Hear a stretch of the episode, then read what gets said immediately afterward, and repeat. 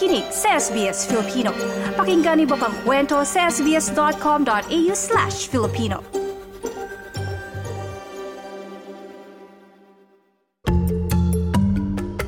Trabaho, visa at iba pa. Trabaho, visa at iba pa. Isang katanungan ang ipinadala sa atin dito sa trabaho, visa at iba pa mula kay Janice, hindi niya tunay na pangalan. Pakinggan natin muna yung kanyang mensahe. Magandang araw ako si Janice na OFW sa Middle East at nagpaplano na mag-apply sa Australia. Lagi kong nakikita sa mga social media forum na mas madali maging permanent resident kung mag apply sa regional area gaya ng sa pamamagitan ng 491 visa. Totoo po ba ito? Naku, magandang tanong yan, Janice. Ano? At para bigyan tayo ng gabay, kasama natin ang Registered Migration Agent at Director and Lawyer ng OSPAC Visa na si Ms. Teresa Penilla Cardona. Magandang araw, Ms. Teresa. At kaugnay po sa tanong ni Janice kung mas madali ba ang pathway to PR kung mag apply sa regional area. Eh, totoo po ba nga ito? Oo, pero hindi, hindi ko masasabing uh, madali yan. Ano? Uh, bali two parts kasing question mo. So madali at saka kung totoo ba. No? So uh, kung pag-uusapan natin na totoo, pwedeng naging totoo para sa marami, lalo na sa mga kliyente ko na eh, ang tagal na nilang nag-aantay pero hindi nila alam yung gagawin nila. Uh, and then suddenly, ay pwede pala. So, naging totoo para sa kanila. No? Uh, pero in terms dun sa mga uh, pagiging madali, hindi ko masabing madali kasi almost lahat ng ng skilled uh, visa processing ay uh, nagkakapareho yung proseso at yung bawat uri ng ginagawa nila ay nangangailangan ng mga dokumento, ng mga patunay na sila ay uh, applicant na mayroong qualifications, skills, English, uh, language na hinihingi ng bawat visa. Uh, pero yung yung sinasabi nating ah okay, uh, siguro nga madali yan, eh siguro pwede nating masukat yan dun sa taas o yung baba ng mga opportunities, ng mga chances na available sa kanila. O kaya naman yung sa taas o kaya baba ng competition. At uh, syempre, dun din sa mga availabilities ng state sponsorship. No? So TJ, kung gusto mo, eh, pwede ko ipaliwanag yung tatlo na yon. No? Mm, sige um, po, go ahead. Okay, so unang-una, yung uh, tungkol dun sa mga opportunities or chances. No? So alam naman natin na yung Australia, napakalaking bansa nito. No? It's composed of six states and two territories. So yung bawat state or territory na yan ay maring magbigay ng sponsorship. No?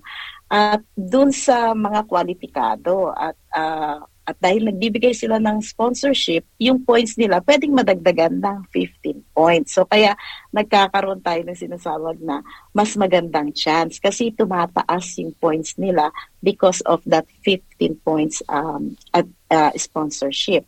So ibig sabihin nito, so meron tayong six states and two territories, mamimili lang sila. So maraming chances, maraming state, maraming territories silang pagpipilian.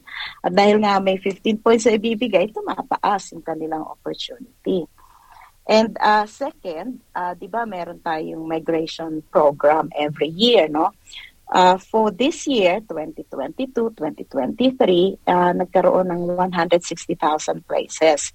And dito sa 160,000 places na available for migration planning, uh, 70% dyan ay nakalaan para sa skilled and employer visas na actually increase to ng 30,000 places for skilled uh, visas. No? Uh, kung i-compare natin to sa last year, uh, napakalaki nun. Kasi last year, ang concentration is family visas. But for this year, 30,000 places uh, allocated for skilled migration. And remember, yung Subclass 491 is a skilled visa. So, aasahan natin na mas maraming state invitations na lalabas ngayong taon na ito. And then, pangatlo, yung sabi ko, depende no, sa baba o taas ng competition. Okay. So dito alam natin, 'di ba, yung mga migrants, especially mga siguro karamihan sa mga Pilipino, yung gusto talaga nating pumunta sa metropolitan areas, 'di ba? Sa mga mm. cities, no.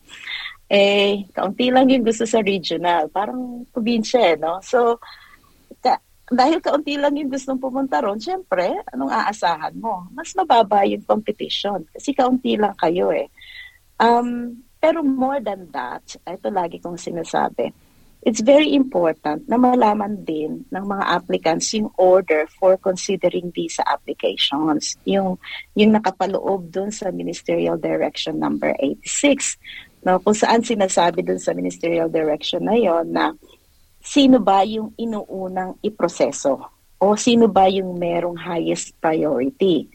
Now, under Ministerial Direction number 86, uh, unang-unang ipoproseso o unang-unang magkakaroon ng uh, priority ay yung uh, employer-sponsored visa or regional-sponsored visa. And then, nandiyan yung 494, second priority, employer-sponsored regional provisional visa. And then, pangatlo, nandiyan yung subclass 491, uh, skilled work regional provisional visa. And then, saka pa lang yung 189, and then 190, at yung ibang klase ng um, ng skilled visa. So makikita mo pangatlo ang 491 doon sa order of uh, priority.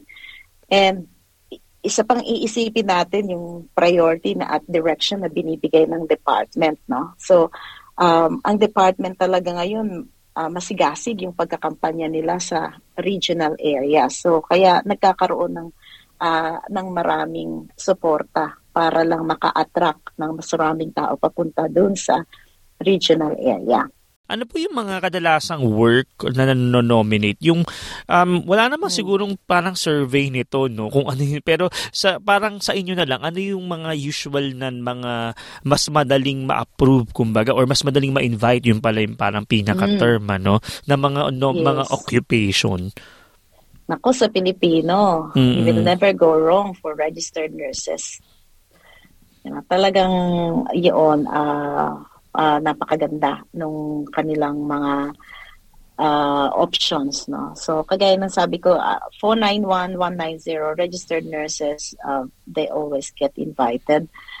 Uh, nagkaroon lang ng limitations of course sa uh, sa Victoria kasi meron silang mga specific type of nurses na gusto lang nila like yung nasa aged care. Pero pag napunta ka na sa surgical nursing medyo ano na sila uh, back off sila no um, but um, yeah, nurses is, is, on top of the list. And then, of course, yung mga medical scientists, they do get um, invitations as well.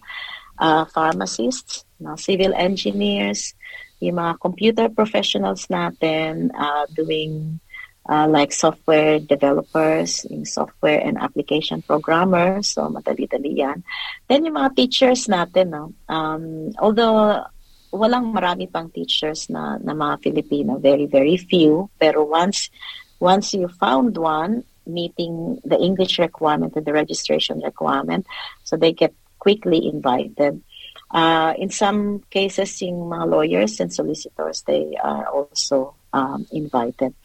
Uh, and then yung mga chef as well, um, although most of the chef are going through the 482-186 pathway, pero once we have there, uh, they do get uh, invitation as well. Uh, so yun yung mga yung mga common uh, people that are uh, getting invitation. Pero yung mga nando sa critical skill list na lumabas pa nung panahon ng COVID, so they do get um, invitations as well, including yung mga accountants, no? Nagkaroon din sila ng mga invitations um, in the last year. May mga balita po ba kayo naman na dagdag na mga bagong regional postcodes sa iba't ibang uh, estado or may mga specific like dyan sa Queensland or sa iba pa po? Yeah. Oo. Yung uh, listahan ng um, ng mga designated regional area postcodes, nandiyan naman yan sa website. Ano? Uh, pero uh, recently, I think it was on March, na nagkaroon ng uh, reclassification ng ibang mga areas na dati naman silang regional, for whatever reason, inilagay silang metropolitan. So, syempre, maraming nagreklamo. Uh, okay na lang at nabago yung legislation. So, nung March uh, 2022, nagkaroon ng uh, reclassification, especially dito sa Queensland. So, uh, sa Queensland, yung uh, postcode 4019 to 4022, uh, yan na na-classify na as regional, 4025, 4037, 4074, uh, 4076 to 4078, classified na rin siya as regional. So marami pa yon marami pang mga postcodes na dadagdag doon. Siguro the best for them is to just actually check kung ano yung mga designated postcodes. Yan, Janice, at nasagot ni Ms. Teresa yung mga katanungan mo at uh, marami tayong natutunan tungkol nga sa regional visa at kung madali ba talaga ito. Sa mga susunod na episode, pagtutunan natin ng pansin yung 491 visa. Napakinggan po natin si Ms. Teresa Penilla Cardona na isang registered migration agent. Ang pangkalatang paliwanag at impormasyon ay gabay lamang para sa dagdag na impormasyon at payo na naayon sa iyong problema o sitwasyon, kumonsulta sa isang abogado o registered migration agent. Trabaho, visa at iba pa. Trabaho, visa at iba pa.